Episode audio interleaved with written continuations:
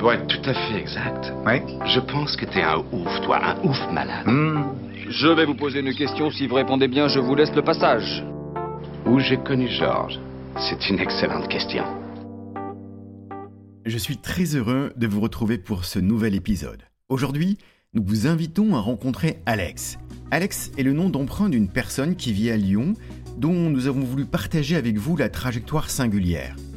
Je l'ai rencontré il y a quelques semaines et nous avons longuement échangé autour de l'expérience qu'elle donne ici en partage. En repensant à notre entretien, j'ai un sourire. Alex ne se départit jamais de son humour lorsqu'elle évoque des moments pourtant douloureux de sa vie, vous verrez.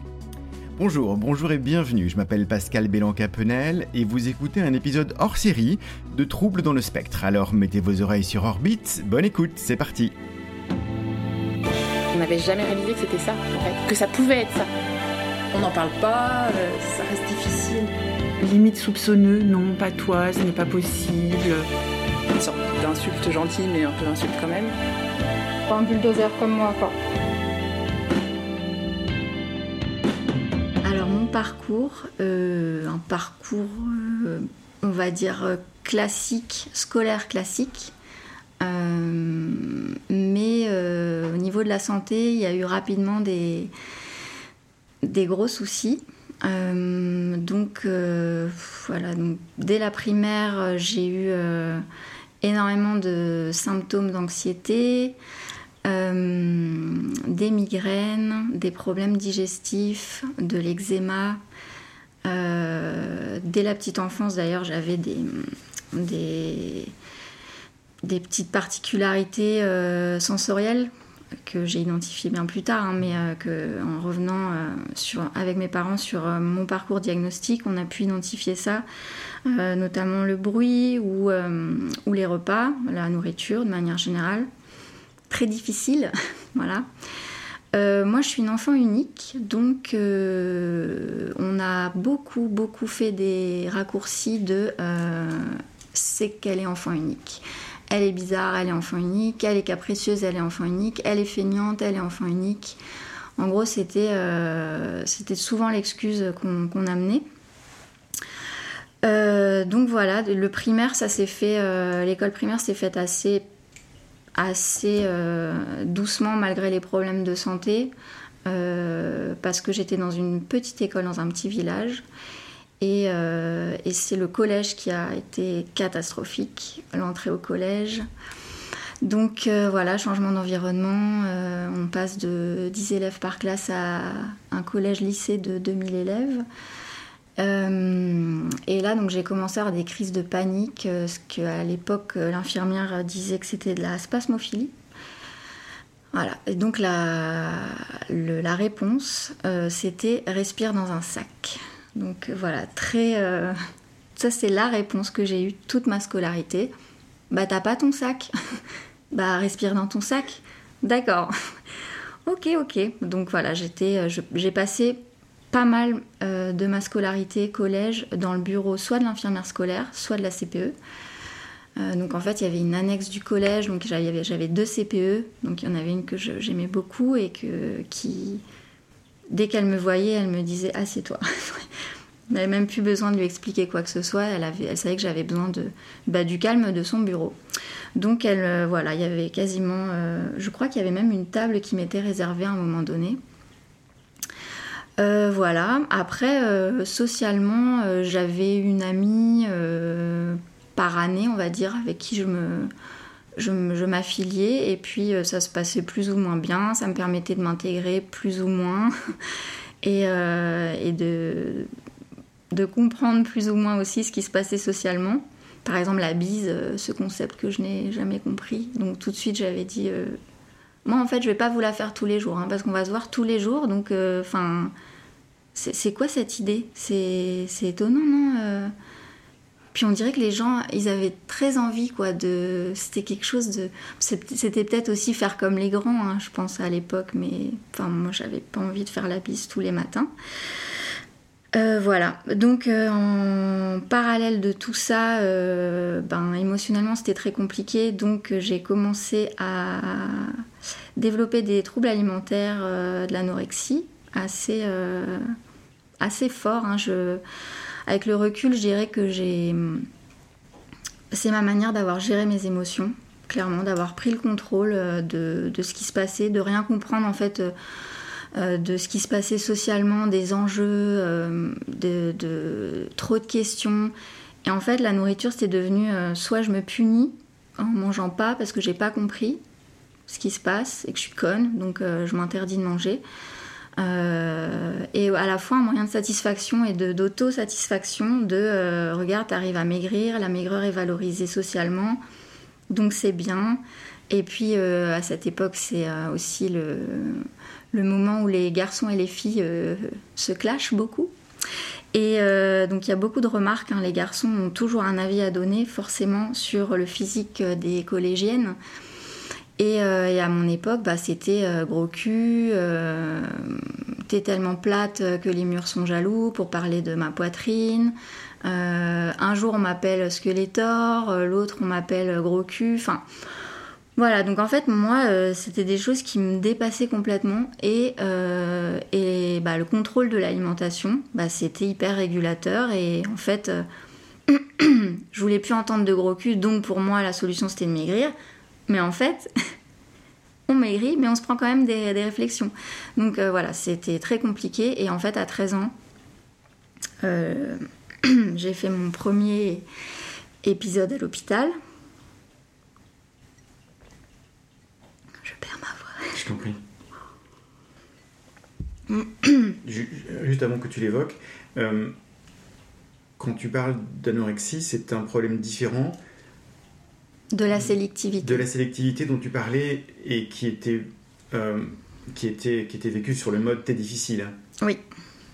Oui, euh, je pense. Après, euh, mes parents ont toujours dit que je suis restée difficile et ma mère avait pour. comment dire Pour habitude de. en fait, elle, elle a été forcée quand elle était petite à manger des choses et elle, son principe autour de la nourriture, c'était je ne forcerai jamais personne à manger quoi que ce soit. Donc au final, voilà, mes parents euh, m'ont jamais forcée. Donc bon, je tournais pas mal autour des mêmes aliments, ce qui en fait n'était pas, pas un souci. hein, euh. Et, euh, et en fait, à arrivé au collège, il y a eu aussi le repas de la cantine et le bruit et les conditions aussi parce que donc il y avait une, une file d'attente dans laquelle il fallait se mettre et quand les portes de la cantine ouvraient, c'était euh, à qui le plus fort euh, rentre. donc il fallait se pousser. Ok. bah, du coup, moi j'attendais la fin.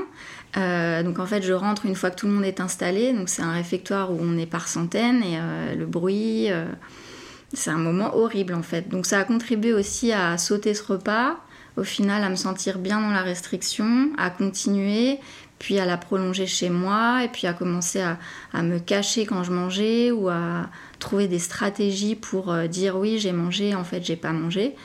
Et puis voilà, finir sur la satisfaction d'être contente de maigrir et de, de contrôler quoi. Et au final, euh, ça prend tellement de place dans l'esprit, la restriction alimentaire, euh, que ça, comment dire, ça, ça empêche l'anxiété ou en tout cas ça la camoufle bien. Un élément que nous avons déjà évoqué, c'était dans l'épisode sur le diagnostic. Les centres ressources autisme, les CRA, sont des acteurs dits de troisième ligne dans la détection de l'autisme. Cela veut dire que ces structures n'interviennent que dans leur mission diagnostique que pour des cas complexes.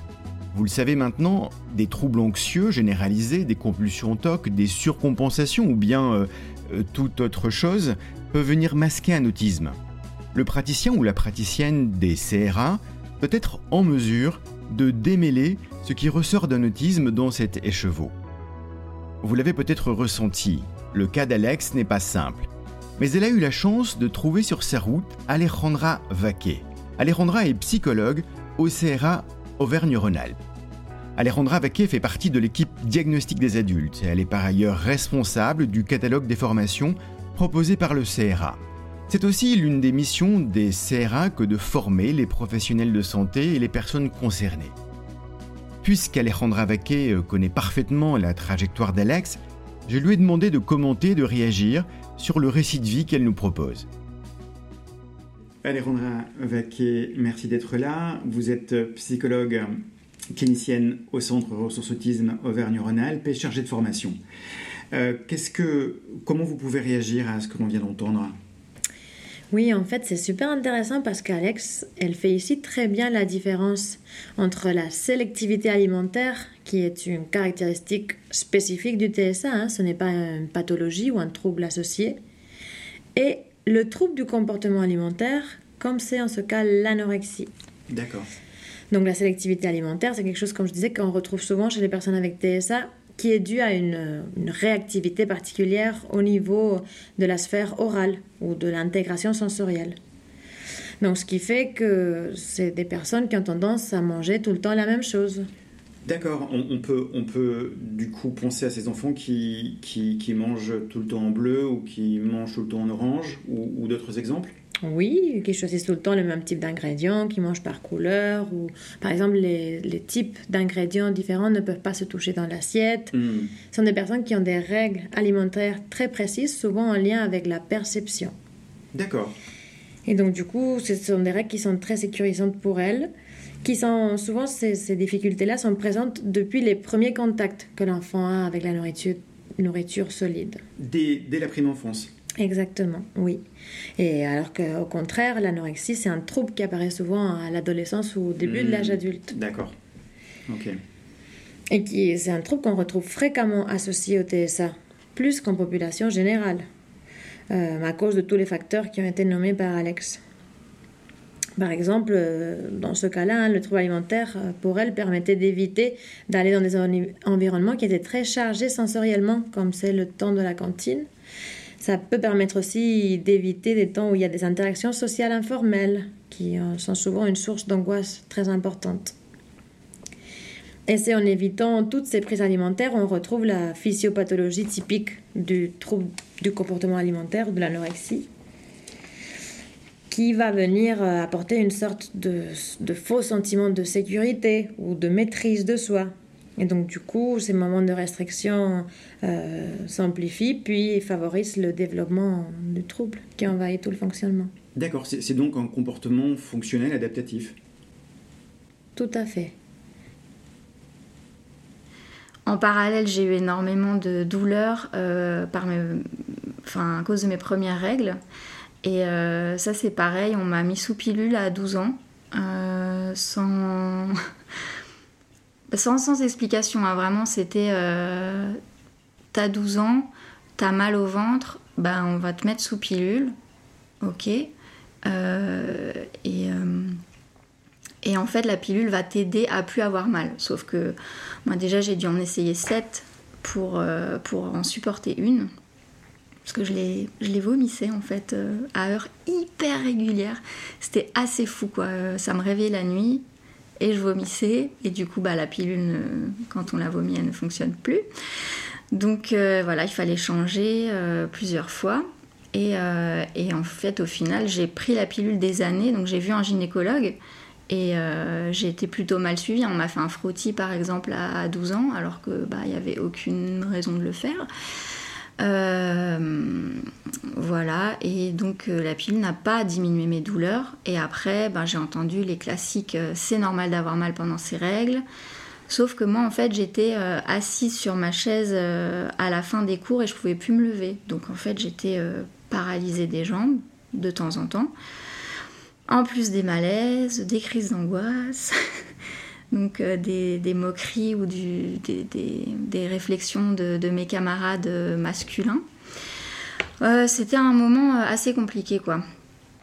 Et donc tout ça mis à la suite, ça a fait qu'à 13 ans, moi j'ai pris des médicaments pour voilà, avoir l'idée de d'en finir ou en tout cas l'idée d'arrêter un truc quoi qui pour moi me dépassait déjà. Euh, voilà, et j'ai été euh, hospitalisée une semaine en pédiatrie. Je me rappelle que euh, c'était quelque chose qu'ils faisaient pas normalement, mais ils avaient dit, elle, on va la mettre en pédiatrie. Donc je me suis retrouvée avec des enfants en pédiatrie à faire des, des moulages, à peindre des trucs qu'on avait moulés. Mais pas du tout à aborder le problème psychiatrique en fait. Euh, ou même psychologique. hein, euh, et donc voilà, ce qui a suivi l'hospite en, en pé- pédiatrie, c'était euh, un suivi obligatoire en CMP. Et donc, en CMP, j'étais avec une psychologue qui a tout mis sur ma mère. Ma mère, elle a pris cher. Et donc voilà, adolescente, trouble de l'alimentation, euh, maman. C'est- un combo, quoi. C'est euh, un package euh, cadeau. Et donc ça, pareil, j'ai pas compris pourquoi. Donc j'ai rapidement fait, fait ben, la bonne enfant sage que j'étais, c'est-à-dire je vais aux séances. Je me rappelle que la psychologue avait des chaussettes rayées. je, je bloquais sur ces chaussettes rayées. Euh, mais de quoi on parlait, bah, j'ai même plus vraiment de souvenirs, quoi. C'est. Je pense que c'était des conversations euh, comme des copines pourraient avoir, ou... mais pas sur le problème, pas sur le fond. Et euh, voilà, donc ça m'a pas du tout aidé. Et mon objectif de collégienne, c'était surtout d'a- d'arriver au lycée et de pas redoubler une seule année pour partir rapidement de chez mes parents et de la région dans laquelle j'étais qui me, me plaisait pas. Euh, pour voilà, avoir une espèce de solitude, de me retrouver moi avec moi, pouvoir faire ce que je veux euh, selon mes règles, qui apparemment étaient euh, compliquées hein, pour, à comprendre, ou trop exigeantes, ou trop de caprices, donc faire les caprices toute seule. Euh, voilà, donc après j'ai... euh, Tu, tu étais assez déterminé à, au sortir de cette adolescence-là pour euh, assumer l'angoisse d'un départ et d'une vie indépendante pour juste, pour juste être bien pour la première fois de ta vie. Ah oui, alors pour moi, ça, avait, ça relevait même pas de l'angoisse en fait de, de quitter, euh, quitter tout ça. C'était, euh, moi, je l'ai vu vraiment comme la liberté, euh, comme un- ma vie, ma vie va commencer, naïve. Mais, euh, mais en tout cas, je vais pouvoir euh, prendre des choses en main de mon côté. Euh, et surtout arrêter, d'avoir des questions ou des remarques. Par exemple, le premier truc que j'ai fait enfin, auquel j'ai pensé quand j'ai habité toute seule, c'était toutes les semaines, je vais pouvoir acheter la même chose à manger et manger tout le temps la même chose. Et en fait, personne me dira, bah pourquoi tu manges tout le temps la même chose? Donc euh, voilà, j'ai mangé des, des vasas avec du Saint-Moré et des tomates et du blanc de dinde. Euh, je me faisais un espèce de sandwich comme ça, plusieurs cracottes. euh, et j'ai mangé ça ben, pendant deux ans, en fait, pendant le temps d'un DUT. Et c'était bien, j'étais très contente. voilà. Et puis à côté, j'ai démarré des consultations psy qui me semblaient essentielles pour moi, pour comprendre les choses, pour me sortir du trouble alimentaire aussi, euh, de mon état dépressif qui se développait euh, assez rapidement hein, depuis le collège aussi. Et, euh, et donc j'ai été amenée dans des endroits merveilleux, c'est de l'ironie, des CMP différents, parce que j'ai fait plusieurs villes pendant mes études, donc plusieurs CMP et plusieurs psychiatres slash psychanalystes, parce qu'à l'époque je ne savais pas vraiment la différence et sur qui je tombais. Et en fait au final c'était très très très souvent la même chose qu'au premier CMP, ma maman ma maman, elle a pris cher encore et encore, et du coup, ben, j'ai essayé de dire, euh, le problème c'est pas ma maman, c'est ce que moi je dis, ce que je vis. Et vu que c'était toujours ramené à ma maman, et d'ailleurs jamais mon papa, hein, euh, ça pourrait être un problème d'éducation, un problème parental, un problème, ça pourrait être des traumas, ça pourrait être plein de choses, mais non, c'était que ma maman. Et, euh, et donc j'ai arrêté, systématiquement j'ai arrêté. Et j'ai repris, parce que je suis persévérante en fait, et que moi je voulais sortir de... Je voulais trouver des solutions. Donc euh, voilà, j'ai fait un DUT, une licence pro, une année où j'ai mis... J'ai travaillé parce qu'il fallait que je mette de l'argent de côté pour payer une école euh, privée. D'ailleurs l'année de la licence pro, euh, ben, moi j'ai fait que boire de l'alcool. Euh, manger de l'ananas et boire du coca zéro. Voilà, ce que j'ai mis dans mon corps pendant un an. Donc physiquement, j'étais pas au top. Mentalement, c'était. En fait, j'ai pas beaucoup de souvenirs hein, parce que l'alcool, ça m'a bien anesthésié, ça m'a bien. Je buvais tellement que je me rappelais de rien en fait.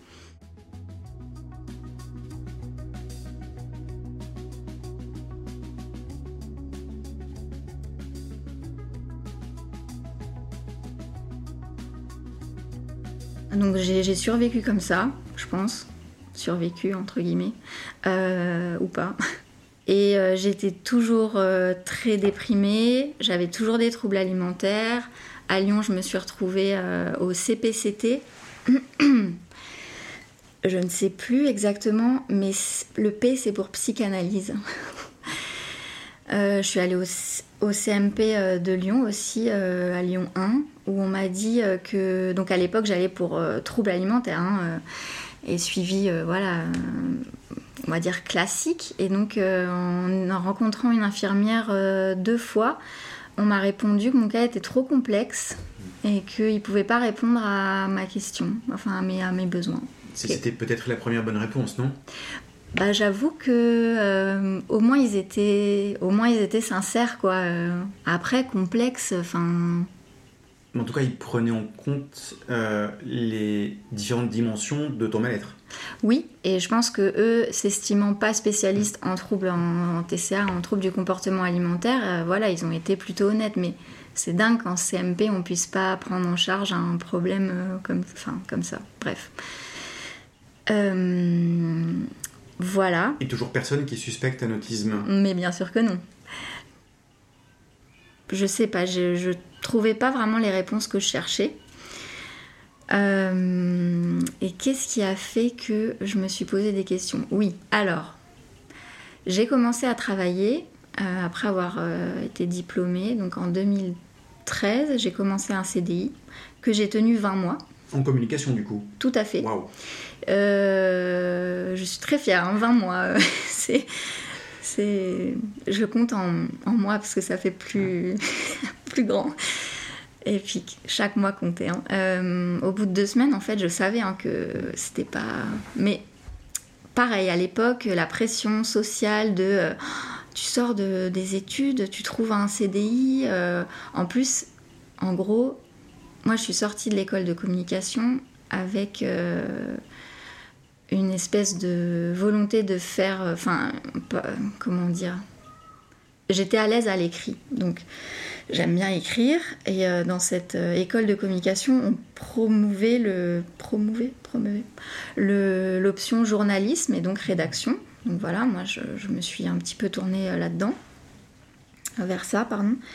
Et, et en fait, j'aurais voulu faire un stage de conception-rédaction, euh, qui est un métier euh, de la publicité, en fait, euh, qui consiste à imaginer des, concepts et à, euh, à, ven- à vendre un produit, mais il y a quand même un aspect rédactionnel.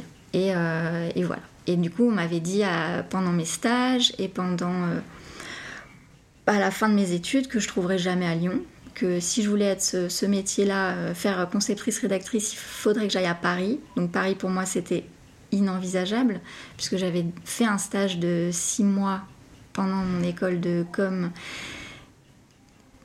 au bout duquel euh, j'ai fait mon premier burn-out d'ailleurs. Euh, bref. Et, et donc Paris c'était impensable. Donc je postule pour un emploi dans une agence de conception-rédaction à Lyon. Donc déjà, je découvre qu'il existe euh, ça à Lyon. Et je suis embauchée en CDI. Et je suis... euh, je suis au paradis au final dans les faits. Euh, voilà, je suis à ma place, tout va bien, je vais pouvoir écrire. J'ai été aidée d'une mon ex qui était qui avait fait du graphisme et de la direction artistique. Et euh, elle m'avait fait un book. Enfin, en gros, je, me suis super bien vendue, quoi. Parce que c'est le métier. et, euh, et donc, j'ai tenu 20 mois. Parce qu'au final, euh, ben, j'ai vendu, enfin, aidé à créer du contenu pour vendre des tronçonneuses, des tailles des bijoux Swarovski. J'ai conçu des, des magazines pour les enfants avec des jeux, des dossiers thématiques. Ça, c'était plutôt cool en fait. Donc il y avait un aspect euh, que maintenant je, je comprends pourquoi j'ai beaucoup aimé, c'est que on s'empare d'un sujet et on le creuse. oh, pourquoi ne pas aimer? Avec un petit côté créatif aussi. Oui, voilà. Et puis, euh, et puis en fait, après, on parle comme des experts. On écrit comme si on était la marque et on dit voilà. Et le problème qu'on m'a reproché, c'est que j'avais pas l'esprit assez publicitaire. Donc moi, je l'ai pris comme un compliment à l'époque, hein, mais euh, on m'a dit, euh, bah déjà, je respectais pas vraiment le, timing, les règles, euh, la méthodo, et au final, quand par exemple Thierry nous demandait de, euh, d'écrire sur la pêche durable et le l'argument pêche durable qui était un de leurs arguments pour vendre leurs produits, eh bien, euh, moi, quand j'ai cherché, je me suis renseignée sur le logo dont il parlait, ben en fait, euh, bah, c'est pas très durable euh, la manière dont vous faites de la pêche. Et, et en fait, je me perdais dans des, dans des choses que, en fait, j'aurais pas dû creuser au final. J'aurais pas dû me demander qu'est-ce que c'est ce logo, mais plutôt qu'est-ce que je peux retirer de l'argumentaire de ce logo et l'appliquer à la marque. Voilà, bref. Et du coup, on m'a dit oui, tu écris bien, mais tu n'es pas assez publicitaire. Bon. Et au final, euh, c'était une boîte très spécialisée dans l'agroalimentaire. Ça, c'était aussi très drôle. Parce qu'au final, j'étais sur des blogs de cuisine à 9h le matin. Et ça me rendait folle parce que bah, je... moi, j'avais faim, en fait. Et que ce que je voyais, c'était appétissant. Et que bah, je mangeais pas ou que je me restreignais encore, toujours dans l'idée de contrôle. Et à cette époque, j'étais donc avec euh, mon ex qui s'est inquiété de mon poids et de ma santé et qui m'a posé un ultimatum qui est une technique que je suis pas trop d'accord avec, mais là, je pense qu'elle m'a clairement sauvée. Euh, C'était euh, soit tu vas consulter une psychologue, euh, tu réessayes quoi le suivi, soit je, je t'hospitalise de force en fait. Et ben moi, c'était hors de question. hein, le... Enfin, l'hospitalisation de force, euh, non. Donc en fait, j'ai tapé euh, psychologue trouble alimentaire sur Google, j'ai appelé le premier nom, et en fait, j'ai jamais été aussi bien reçue par téléphone par euh, quelqu'un. En fait, elle m'a, je me souviendrai toujours, elle m'avait demandé est-ce que vous pouvez parler là? Ça, c'est waouh Ah ouais, ok. Euh, bah effectivement, c'est une très bonne question et, euh, pas trop. enfin, un peu, mais pas trop. Et en fait, elle a été euh, ben à l'écoute, bienveillante, avec un super cadre, avec pertinente. En fait, elle a été surtout pertinente. Donc, je me suis empressée d'aller la voir et c'est la première psychologue qui a été non jugeante, qui m'a cru, qui n'a pas posé de mots déplacés ou de, de, de- concepts euh, sur ma mère, ou de concepts sur moi, ou des concepts que j'avais pu entendre du type névrose ou ce genre de choses, euh, enfin hystérie plutôt. Donc euh, voilà. Euh, Madame Maude Reynaud pour cher. si tu m'entends, si vous m'entendez, pardon. Euh, donc elle a été très très bien et euh, elle m'a orientée vers une psychiatre aussi euh, qui elle était pas bien. Donc je, me suis retrouvée à, travailler avec un suivi psychologique plutôt agréable, un suivi psychiatrique donc euh, en fait, au bout de 2-3 séances, j'étais sous anxiolytique, antidépresseur, somnifère. Qu'est-ce que j'avais d'autre? Je crois que c'était le combo de base. Euh, voilà. Et donc, c'était quelqu'un qui parlait pas du tout en entretien, qui me regardait, qui me voyait péter des câbles, régulièrement, euh, m'effondrer. euh, en fait, elle, elle disait rien, quoi. Je lui ai dit que ça me posait problème, qu'elle dise rien, donc elle n'a rien dit. Et au final, elle a elle-même avoué son, son incompétence en m'orientant vers un hôpital de jour.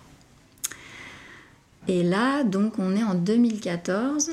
En 2014, du coup, le problème euh, liées à des troubles alimentaires durent depuis combien de temps? Bah, Depuis que j'ai 12 ans. Ok. Donc depuis euh, 2003, je dirais. Une bonne dizaine d'années. Ouais. Euh, Voilà, donc j'entre à l'hôpital de jour en 2014 et pendant deux ans, je vais être suivie par un psychiatre psychanalyste euh, qui euh, adore s'écouter parler. Alors euh, franchement, la place est à sa parole hein, dans, les, dans les séances. Enfin, c'est, en fait, c'est un, gros, c'est un psychiatre qui, euh, qui supervise des ateliers. Donc, on n'a pas vocation à faire euh, vraiment une thérapie de fond.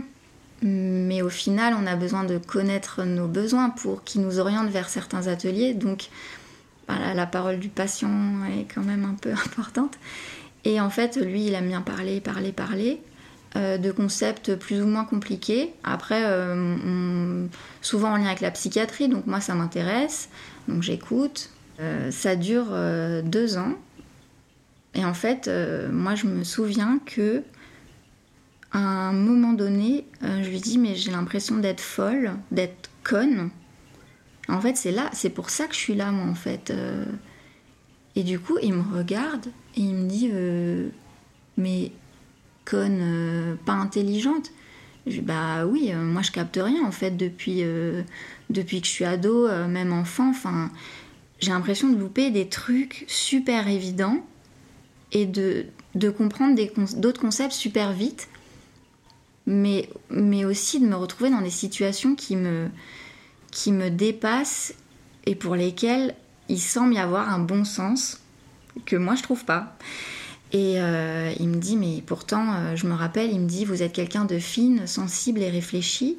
Et, euh, si vous voulez passer des tests pour évaluer votre QI, moi je ne doute pas que vous êtes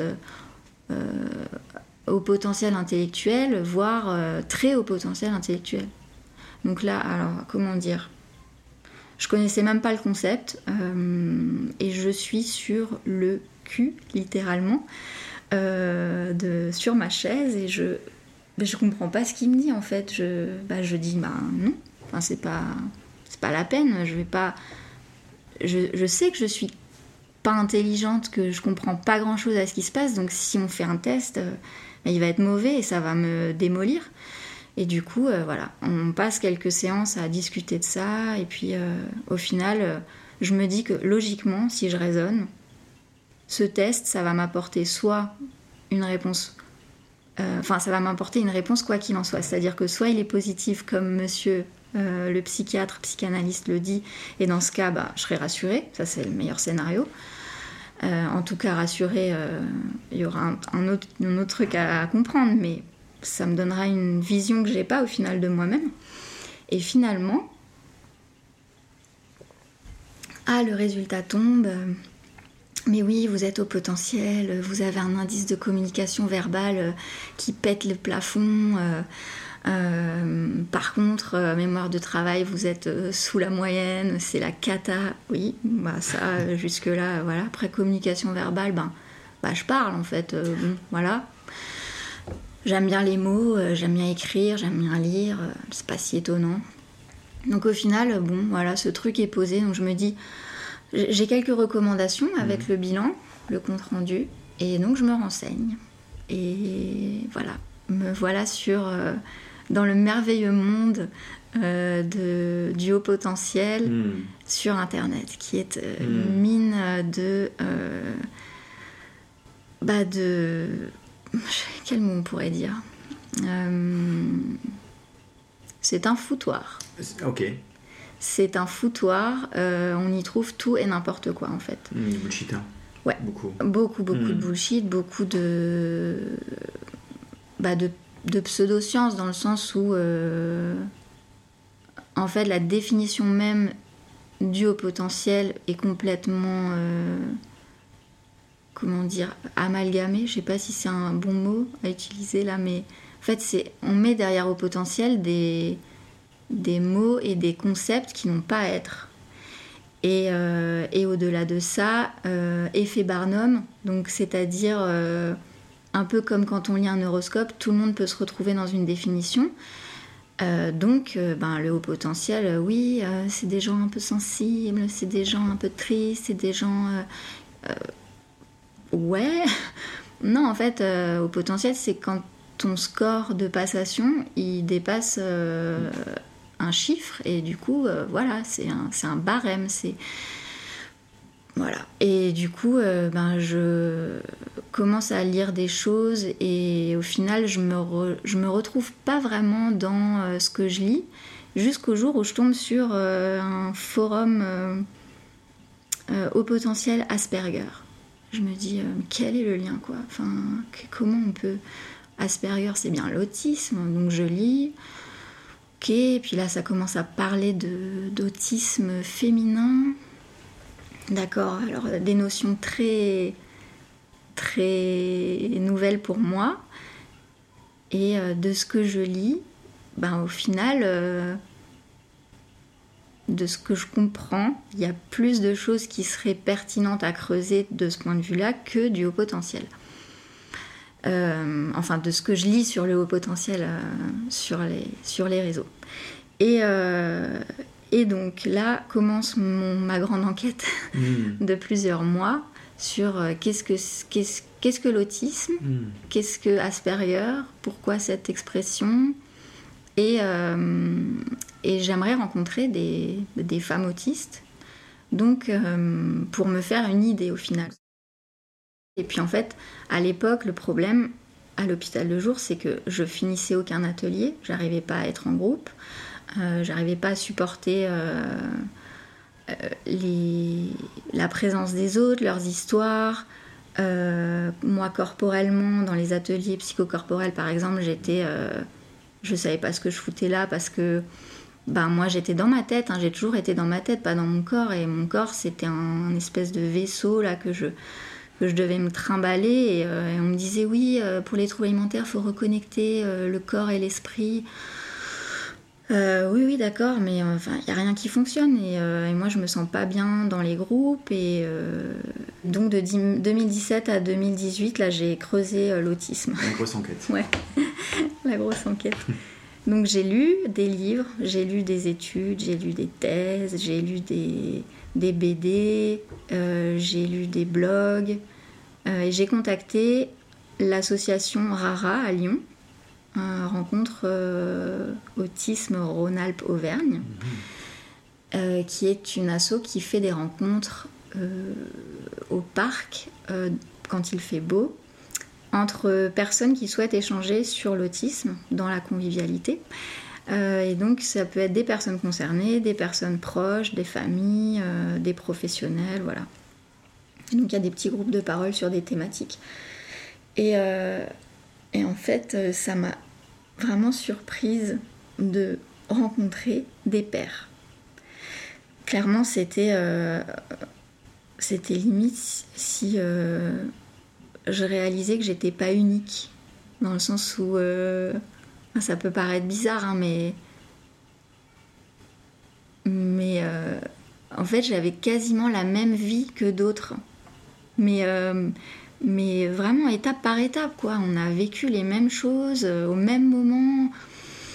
Bref, et donc euh, voilà, j'ai fait une rencontre, j'ai parlé avec elle, euh, je suis allée même au salon de l'autisme en 2018 à Paris. Paris?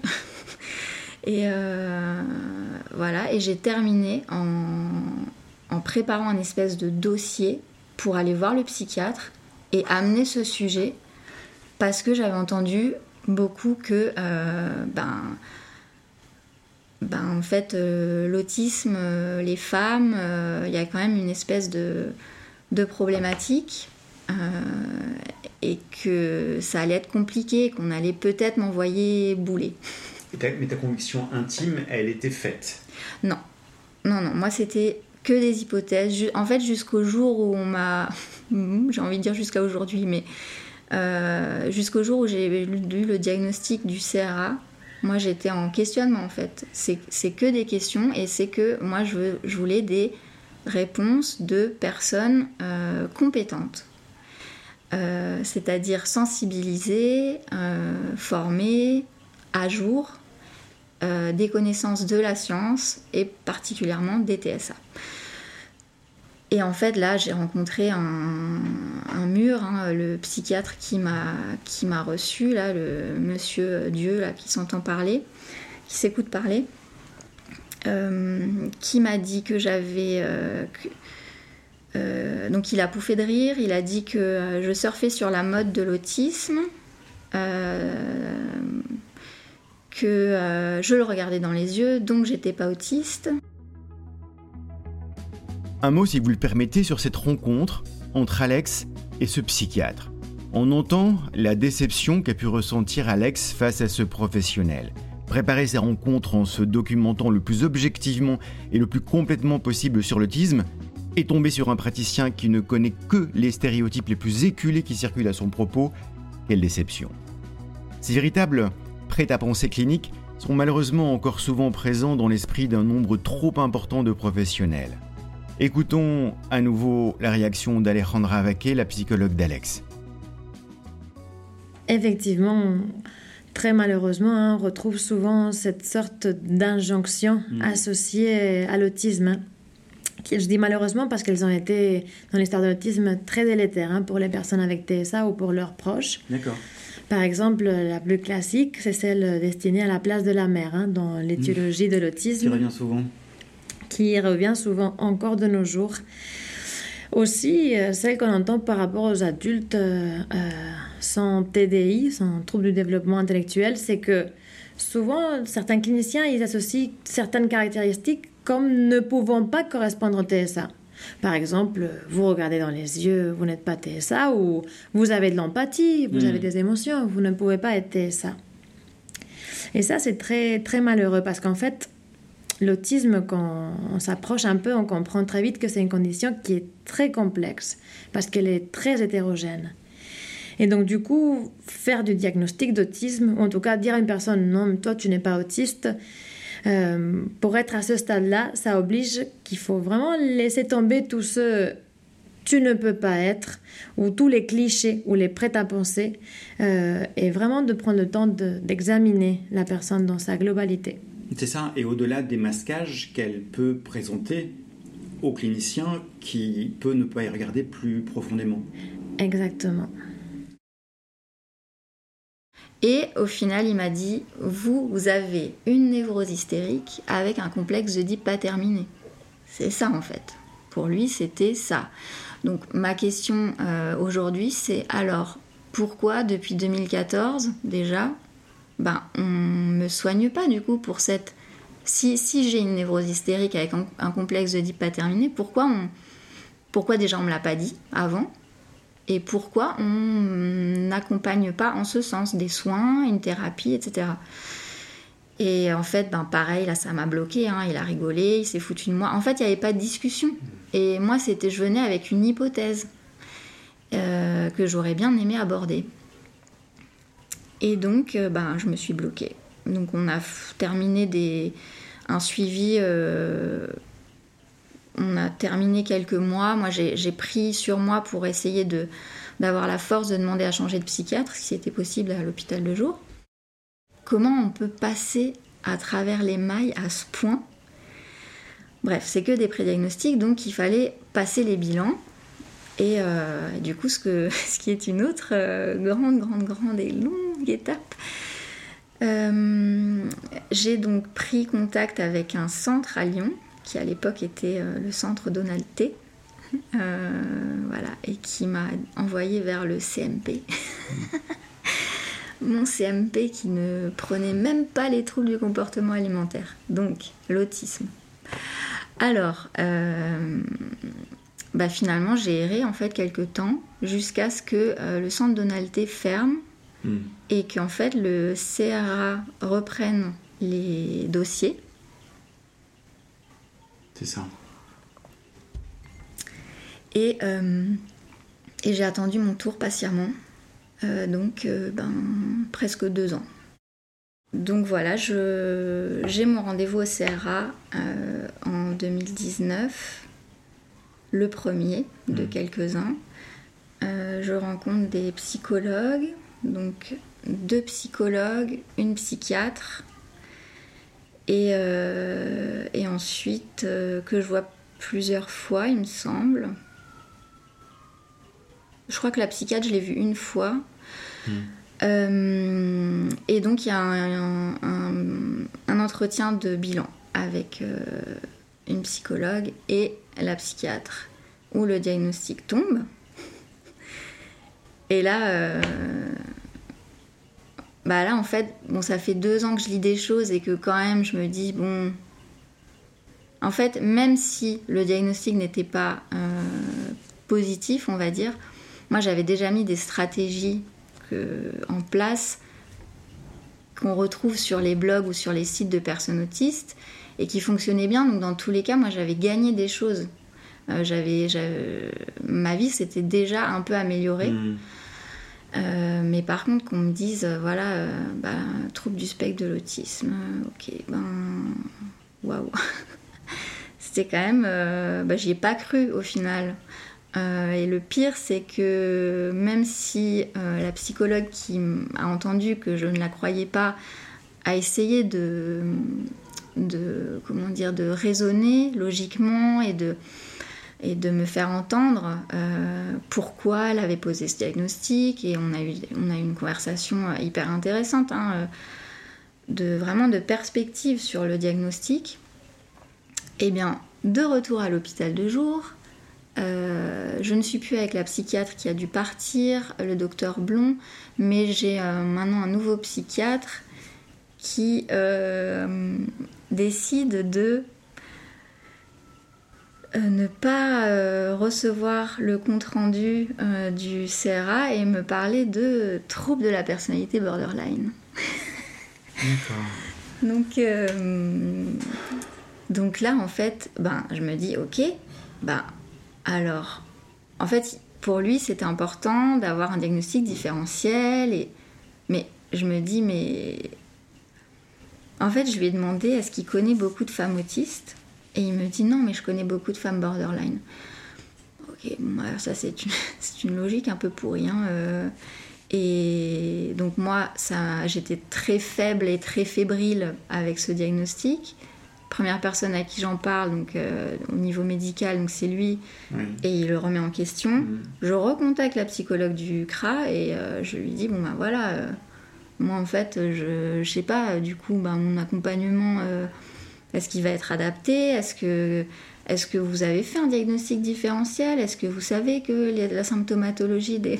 Enfin, je remets carrément en question les compétences d'un centre de ressources autisme spécialisé dans l'autisme qui évidemment a, pensé à faire un, diagnostic mmh. différentiel euh, et a pensé aux troubles de la personnalité borderline. Et, euh, et ça n'est absolument pas possible dans mon cas puisque par exemple, euh, les problèmes d'abandon que les personnes borderline ont, euh, de manière vraiment pathologique, la peur de l'abandon, bah, c'est pas quelque chose que j'ai du tout, du tout. Voilà, entre autres, elle utilise des exemples que j'avais évoqués lors de nos entretiens pour étayer que le borderline n'a rien à faire. Euh. Donc elle m'écoute, elle me reçoit, elle prend du temps pour faire un espèce de service après-vente du diagnostic. Et donc, bah, moi, je me retrouve à nouveau un peu euh, fâchée, quoi. Alors, euh, on vient d'entendre euh, Alex parler de, sa relation au psychiatre. Qu'est-ce que vous pensez de la façon dont cette relation s'est déroulée? Oui, effectivement, je trouve ça très délicat hein, parce que un diagnostic entraîne systématiquement, de mon expérience, un bouleversement identitaire hein, pour la personne même lorsque la personne s'y attend ou même lorsqu'elle est soulagée en partie hmm. par ce diagnostic-là, euh, ça va entraîner la personne dans une espèce de processus de, découverte de soi. Et c'est un moment qui est, qui est délicat justement parce que ça met la personne dans une position qui est très vulnérable. Hein. C'est ça, c'est une, une, situation de fragilité du coup, cette annonce diagnostique. Exactement, elle est justement fragilisée dans ce sentiment interne hein, de, de, de cohérence et ça prend du temps, hein. ça prend un temps important. Ça, peut durer longtemps Ça peut durer parfois une vie si la personne euh, n'accepte pas certaines euh, parties de son fonctionnement. Oui. Et ça demande que les soignants prennent en considération cette période de, vulnérabilité. Euh, Et je ne dis pas qu'on ne doit pas remettre en question un diagnostic, hein. surtout de la part des soignants qui connaissent bien la personne, qui la suivent. C'est pas ça que je dis, mais il faut être très vigilant de la manière dont on emmène ça aux patients. Euh, et surtout, si on va remettre en question un diagnostic, ça veut dire qu'on est en train de mettre de l'ambiguïté dans son identité Hmm. qui était déjà fragilisée. Donc, à mon avis, il faut vraiment redoubler la rigueur à ce moment-là de l'évaluation diagnostique. C'est-à-dire que bien prendre le temps d'objectiver nos hypothèses, euh, et il ne faut pas le faire tout seul dans son coin, mais plutôt se tourner vers une équipe pluridisciplinaire D'accord. pour limiter la subjectivité. Donc, il faut faire ça vraiment avec rigueur et non pas par rapport à un ressenti. Hmm, je comprends. Euh, par rapport à ça, en quoi le, le- le trouble de personnalité limite ressemble euh, dans son étiologie au, au TSA Oui, c'est ça. hein. En réalité, nos femmes TSA peuvent parfois euh, évoquer le trouble de personnalité limite aux D'accord. cliniciens parce qu'elles ont une forme de pensée qui peut être un peu euh, blanc ou noir au niveau relationnel. Mhm. Ou parce que souvent il y a une dysrégulation émotionnelle hein, qui est associée. à la personne qui a des difficultés à faire face à certaines émotions et cela peut engendrer des comportements autodestructifs qu'on retrouve aussi souvent dans les troubles de personnalité limite. Et en réalité, ces éléments sont des éléments de surface. C'est-à-dire que si on fait une, une évaluation clinique et une anamnèse, euh, très vite, ils peuvent être contestés. En cas de doute sur le diagnostic que vous recevez, vous avez le droit de le contester et de demander un avis contradictoire. Vous avez surtout le droit de ne pas vous faire maltraiter par un ou une professionnelle de santé. Sûrement vite dit et plus difficile à mettre en œuvre, certainement. Bah, surtout qu'il y avait un conflit de loyauté pour toi entre deux diagnostics qui étaient antagonistes Oui. et deux personnes avec qui tu t'étais confié. Mais je voulais juste revenir une seconde sur ta réaction face au diagnostic du CRA. Aujourd'hui, euh, je sais, avec du recul, le diagnostic il a été euh, très rassurant. Euh, au fil des temps, hein, ça s'est installé. L'acceptation du diagnostic a été longue, mais euh, aujourd'hui c'est rassurant parce que ben, je suis pas folle. Euh, mes difficultés, euh, refaire ma vie à travers le prisme de l'autisme, ok, ok. Ah, c'était que ça, quoi, en fait. ça aurait pu s'expliquer beaucoup plus facilement, beaucoup plus tôt. Et en même temps, est-ce que si on m'avait diagnostiqué plus tôt, ben, mon parcours aurait été plus facile ben, Ça, c'est encore une autre histoire. Mhm. Ça, c'est ouais, l'inclusion des personnes autistes, c'est un autre débat. Euh, par exemple, la scolarité, la prise en charge et tout. Bref. Euh, mais au final, moi, j'ai pu mieux identifier mes difficultés et en fait avoir un accompagnement orienté, spécifique. Et, euh, et en fait, ça change tout. Bien Quand, sûr. quand on, quand on comprend mieux son fonctionnement, euh, bah en fait, on a plus de facilité à accepter les choses, à s'accepter soi, à mieux se comprendre. Enfin, en fait, il y a plein de choses qui changent. Et, euh, et puis, euh, autre chose aussi qui a été hyper important, c'est la communauté, euh, les rencontres. J'ai vécu énormément d'oscillations, de doutes, de remises en question qui se sont faits. euh, donc, euh, le diagnostic, non, euh, non, on s'est trompé. Non, finalement, c'est ça. Non, on s'est trompé. Non, c'est ça. Et au final, au final, ah voilà, j'ai retrouvé. Au final, ce diagnostic, il est pour moi. Il m'aide à comprendre mon passé et à, à mieux m'organiser, mieux me gérer, mieux me comprendre. Mais en fait, à aucun moment, c'est une carte de légitimité de quoi que ce soit. Donc, euh, moi aujourd'hui, ce que je fais, c'est que je parle pas de l'autisme, je parle de mes spécificités. Mhm. Donc, euh, en fait, alors, c'est bien et pas bien dans le sens où euh, ça continue de participer à l'invisibilisation parce que si, si, voilà, si je dis ah en fait je suis autiste, euh, ben ça permet d'avoir une autre vision de l'autisme. Mais moi ça me protège parce que j'en ai marre de me justifier. J'en ai marre de devoir me défendre ou en fait les gens adorent donner leur point de vue personnel. T'as pas l'air autiste? C'est ça. Et, euh, et en fait, euh, enfin j'ai entendu des trucs. euh, ah ça se voit pas. Oui, oui, c'est sûr que dans la symptomatologie, il y a un critère physique euh, établi par le DSM. Euh, mais tu parles bien. euh, Tu souris? Mais tu souris. mais et puis en fait, après il y a aussi mon entourage qui a joué, c'est-à-dire que, enfin il y a eu un peu les deux. J'ai une, une ma meilleure amie de l'époque à qui j'ai parlé de cette démarche, qui elle, c'était assez euh, étonnant parce que à l'époque elle euh, je sais pas si euh, tu as remarqué, les gens utilisent parfois faire son autiste comme soit une. euh, pas une insulte, mais presque. Et, euh, et du coup, elle, elle me le disait de temps en temps, alors que on en a, c'était pas l'époque où je me questionnais. hein, c'est juste que mon fonctionnement faisait que voilà, euh, je sais pas, euh, quand je m'asseyais par terre et que je triais, ou que je rangeais, ou que je classais, ou que j'avais besoin d'ordonner les choses, ou de. Et ben elle me disait, euh, ah, elle fait son autiste, on avait même un, un petit prénom pour ma personnalité euh, psychorigide. Euh, et elle l'utilisait souvent, donc voilà, de manière, euh, on va dire, second degré. Et, euh, et le jour où je lui parle de ma démarche, elle me dit, ah non, t'es pas autiste. Euh, bon. Alors du coup, moi, c'était un moment où j'étais fébrile et où j'aurais eu besoin de soutien, de questions plutôt, ou de... Mais du coup, qu'elle me dise, mais non, t'es pas autiste, ben ça arrête la discussion, ça fait que ben tu nies ce que je vis et les questions que je me pose. Euh, ben ok, donc tu m'accompagneras pas dans ce chemin alors que t'es ma meilleure amie. Bon, bah c'est un peu triste. Après, j'aurais pu essayer de, de la convaincre, mais en fait, j'ai pas l'énergie, j'ai pas envie, et c'est en fait c'est pas notre rôle quoi. Enfin, c'est pas mon rôle. C'est une double peine à laquelle nous soumettent les personnes qui se permettent ce commentaire qui parfois se veut bienveillant. Mais t'as pas l'air autiste, dis donc Comme si, en plus de l'être, tu avais le bonheur de ne pas porter visiblement les stigmates du handicap.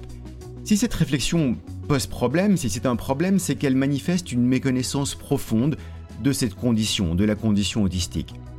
Des autistes qui n'en ont pas l'air, ça court les rues. Vous en avez certainement croisé un ou une aujourd'hui.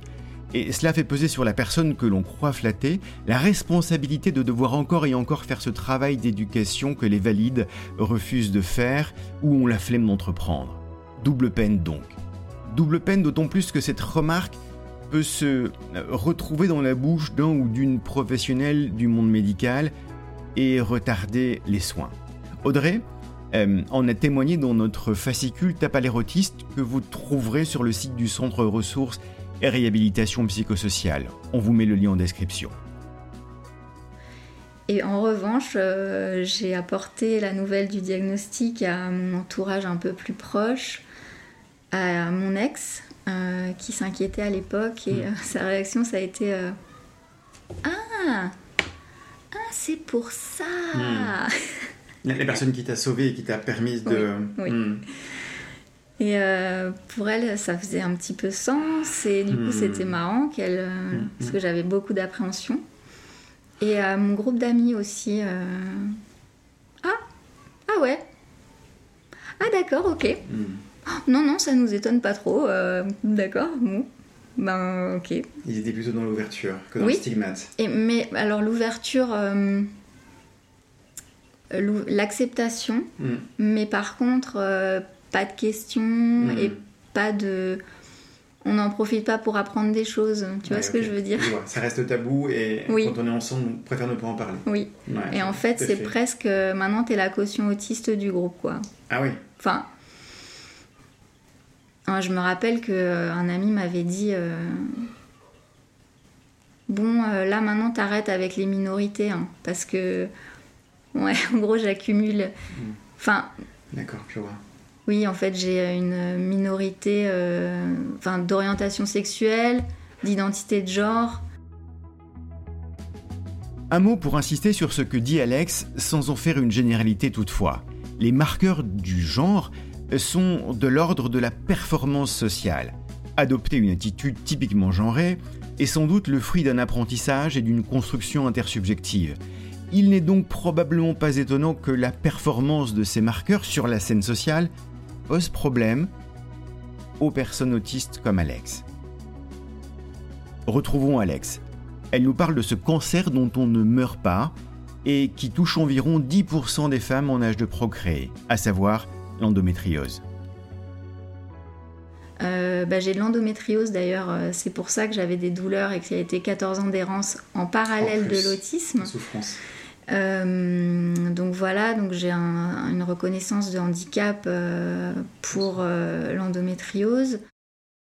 Depuis toutes ces années, avec ces premiers troubles alimentaires euh, quand tu étais beaucoup plus jeune, euh, jusqu'à ce diagnostic d'autisme et ces deux pré-diagnostics par des centres euh, spécialisés, si tu pouvais euh, relever, euh, on va pas jouer à 1, 2, 3, mais euh, un certain nombre d'obstacles ou de choses qui ont fait obstacle à ce diag, à ce que ce diag soit posé, ce serait quoi?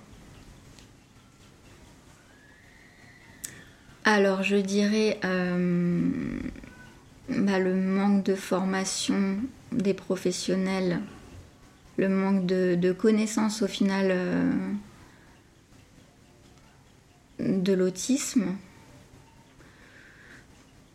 Euh, mais en fait, euh, c'est un problème, c'est tellement intriqué dans plusieurs domaines que c'est compliqué de... En fait, on a des préjugés sur l'autisme du fait des médias, de la culture, euh, des représentations. Du coup, on entretient des stéréotypes.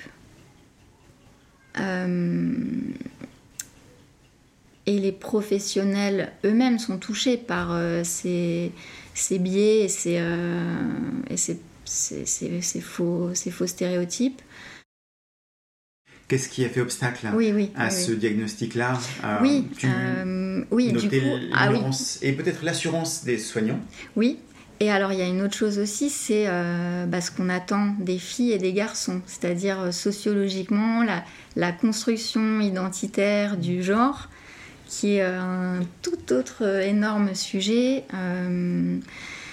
Et en fait, quand on me disait que. Enfin, en gros, qu'est-ce qu'on attend d'une petite fille? C'est qu'elle soit. euh, sage, enfin, je fais, des raccourcis, hein, mais qu'elle soit sage, qu'elle soit bonne à l'école, qu'elle soit un peu réservée, mais qu'elle soit qu'elle sourit, qu'elle soit jolie. Ça, il faut qu'elle soit jolie. Alors euh, voilà, ça c'est très important. Et puis c'est ce qu'on valorise. Euh, et en fait, ben moi je remplissais les critères. Donc il n'y a pas de souci. donc voilà, il n'y a Mhm. pas de souci. Et puis en fait, euh, après, il y a aussi euh, la vision euh, de la santé des femmes. Ah, Alors il y a déjà le problème de la médecine qui est faite par des hommes pour les hommes. Mhm. Donc en gros, quand une femme vient avec une douleur, bah, souvent c'est dans sa tête. Bon, ça c'est l'histoire de la psychiatrie et de la médecine, hein, Charcot.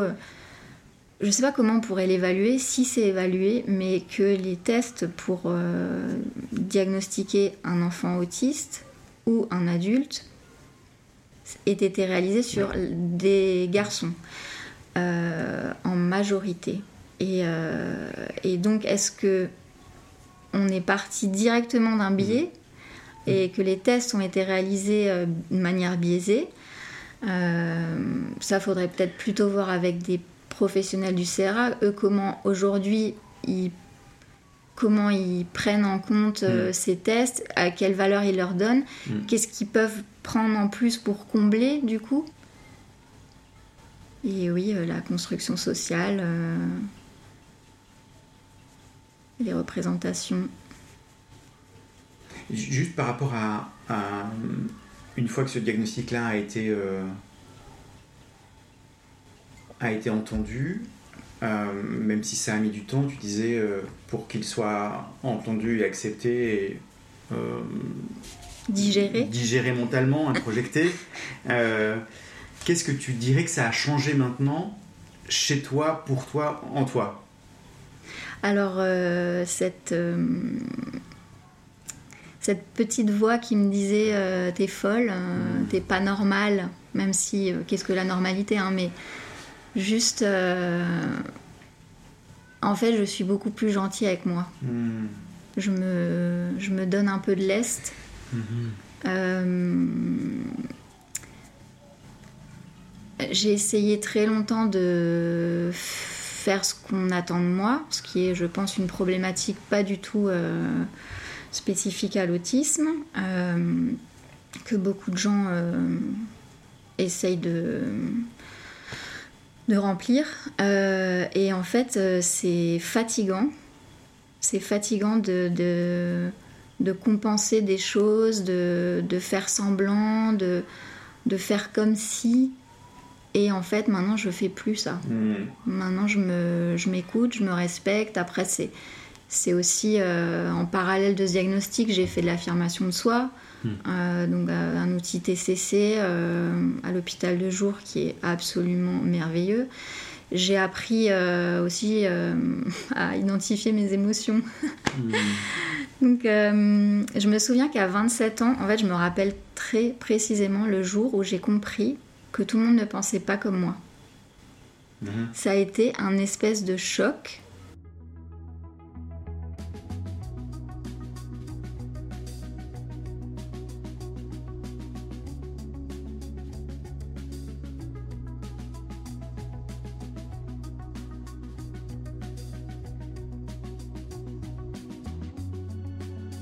Ça a été un espèce de choc de me dire que en fait, il y a des gens pour qui la vie c'est facile, dans le sens, il n'y a pas forcément d'anxiété, ils se demandent pas qu'est-ce qu'il faut dire à tel endroit, à tel moment, ils préparent pas leur dialogue en avance.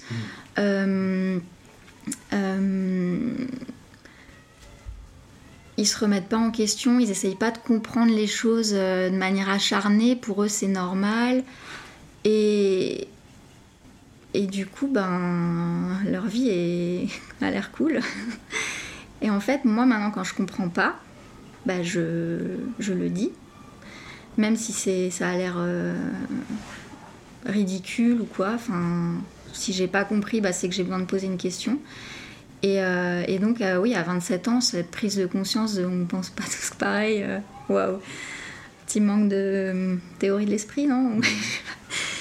Euh, et euh, aussi, ouais, les émotions. Alors, ça, c'était euh, le large champ d'émotions qui s'offrent à moi, qui peuvent varier en une journée euh, 15 fois.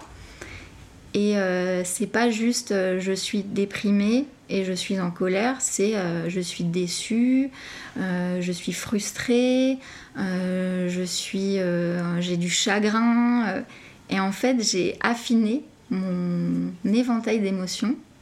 Et ça, ça m'a vachement aidé aussi. Dans la reconnaissance de toi-même par toi-même de tes émotions. Hein? Oui. Ok. Oui, oui, autrui, on, on peut en parler après, mais là déjà, moi avec moi-même, Mm. euh, c'est, euh, c'était un peu une révolution. Et euh, oui, ça m'a, ça m'a permis de calmer des états. euh, Enfin, en gros, les émotions, c'est lié à, à des manifestations physiques. Et souvent, en fait, euh, on part de manifestations physiques pour, pour, pour identifier une émotion. Enfin, moi, c'est comme ça que je l'ai appris. Et du coup, je fais beaucoup plus attention à ce que je ressens physiquement pour identifier. Et aussi mentalement, qu'est-ce qui s'est passé, qu'est-ce que ça me fait vivre. Euh, Enfin, j'analyse. En fait, avant, mon cerveau était plein d'anxiété et de, de, ça partait dans tous les sens. Maintenant, c'est toujours plein d'anxiété, mais c'est plus beaucoup plus euh, méthodique et raisonné. Et euh, j'arrive à des j'arrive à des conclusions qui m'aident et qui m'apaisent. Tu es Plus capable de reconnaître les signaux avant-coureurs. la majeure partie du temps, oui. Il y a encore des, des petits des petits couacs, hein, mais euh, mais la plupart du temps, oui. Alex, du coup, on arrive à la fin de cet entretien. Est-ce que tu peux nous dire ce que tu fais, ce que tu as fait de ce diagnostic? Alors euh, j'ai déjà expliqué ce que le diagnostic avait eu comme effet bénéfique au niveau personnel, émotionnel, cognitif. Euh, mais il a aussi eu euh, un effet sur ma voie professionnelle, celle que j'emprunte aujourd'hui. J'avais déjà un gros intérêt pour la santé, la médecine depuis l'adolescence. Je dis ça modestement, hein, j'ai pas fait d'études de médecine. Et ces dernières années, j'ai développé des sujets plus spécifiques et qui me concernent directement. Donc euh, l'autisme, la santé mentale, l'endométriose, les violences sexistes et sexuelles aussi avec l'assaut. Et finalement, tout se rejoint au niveau professionnel puisque j'ai récemment été admise euh, au DU Père et Danse en santé mentale et neurodéveloppement à Lyon, qui démarre cette année. Euh, donc avec l'ASSO, ça va bientôt faire trois ans qu'on se concentre sur la prévention des violences et la vie intime, affective et sexuelle des personnes en situation de handicap, dont les personnes autistes. Et c'est vraiment ça qui me motive, euh, proposer des outils pour que les gens s'en emparent, informer, sensibiliser et, euh, et, idéalement envisager des espaces pour discuter de ces sujets. Je suis très sensible au sujet de l'identité sexuelle, l'identité de genre aussi, et j'estime que ça en fait partie. Euh, donc là, l'idée, en parallèle des cours du DU, ce serait de réaliser un ou deux stages d'observation, de réaliser un mémoire, de continuer les projets avec le CRA avec qui j'adore travailler, et si j'ai le temps et l'énergie, de continuer mes missions bénévoles de secrétaire de l'ASSO et de continuer le sous-titrage d'un podcast de métacognition. Mais j'ai comme l'impression que cette année va me demander beaucoup d'énergie et que je vais devoir réduire ma charge de travail si je veux me préserver. Donc ce sera l'occasion de mettre en pratique ce que j'ai appris au niveau affirmation de soi et respect de mes limites. Un, DU, c'est quoi? Un diplôme universitaire. D'accord, que tu entames juste après le bac, éventuellement. Oui, alors celui-ci ne nécessite que l'obtention du bac, effectivement et c'est une inscription à la fac. Donc euh, celui-ci est à la fac de Lyon 1, fac de médecine, et il dure un an. Il est concentré sur la santé mentale ou? La santé mentale et le neurodéveloppement. D'accord, ok. Euh, pour conclure, peut-être, euh, si tu avais à revoir la jeune femme qui était toi il y a 3 ans ou 4 ans, qu'est-ce que tu pourrais lui dire?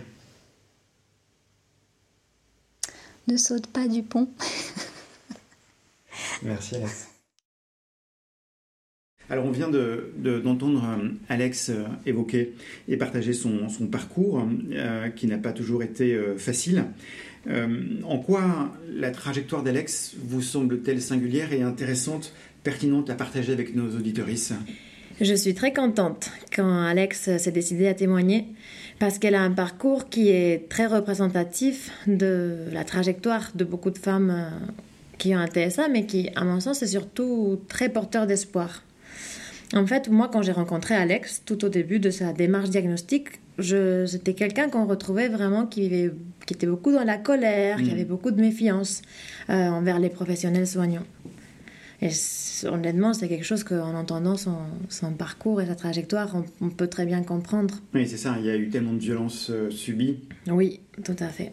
Et quand, et quand on a fait l'annonce diagnostique, euh, ben, j'étais là, je l'ai vu. Hein. Hmm. C'était vraiment un bouleversement euh, énorme pour elle. Et petit à petit, euh, avec ma casquette de chercher de formation, ben, je lui ai proposé de venir euh, euh, témoigner lors d'une de nos formations sur le diagnostic de l'autisme. Et donc on a commencé comme ça à collaborer de temps en temps. Hmm. On a monté d'autres projets de formation, puis on est devenu à ce moment-là collègues. Hmm. Et j'ai vraiment pu voir comment elle s'est petit à petit, elle s'est professionnalisée, comment elle a su en retirer quelque chose de toutes les expériences qu'elle avait vécues, puis faire de, sa souffrance euh, quelque chose qui avait un impact pour hmm. les autres. Et c'est ça qui est super intéressant dans son parcours et qui est très inspirant. En fait, c'était cette manière de, faire de sa douleur une spécialisation. Oui, de lui donner une forme euh, qui, du coup, participe à son rétablissement. Complètement, hmm. oui, complètement. puis qui j'espère euh, sera source d'inspiration pour les autres, parce qu'en fait elle a su se trouver une place et, qui est unique à mon sens, puis un rôle social qui est important aussi pour nous les, les professionnels du soin. Euh, et c'est sûr que tout ça, ça méritait un épisode. absolument. En tout cas, au CRA, on est vraiment très impressionnés et on est très fiers de ce qu'elle a pu faire et vraiment très heureux de la soutenir là-dedans. Voilà, voilà cet épisode hors série spécial Alex euh, est terminé. J'espère qu'il vous aura plu et que vous avez senti que le parcours d'une femme autiste peut aussi être porteur d'espoir. On vous donne rendez-vous dans quelques temps pour un prochain épisode. Soyez au rendez-vous. Un grand merci à Alejandra Vaquet, euh, psychologue au CRA, et à Alex qui n'ont pas compté leur temps pour vous proposer cet épisode et l'écrire avec moi.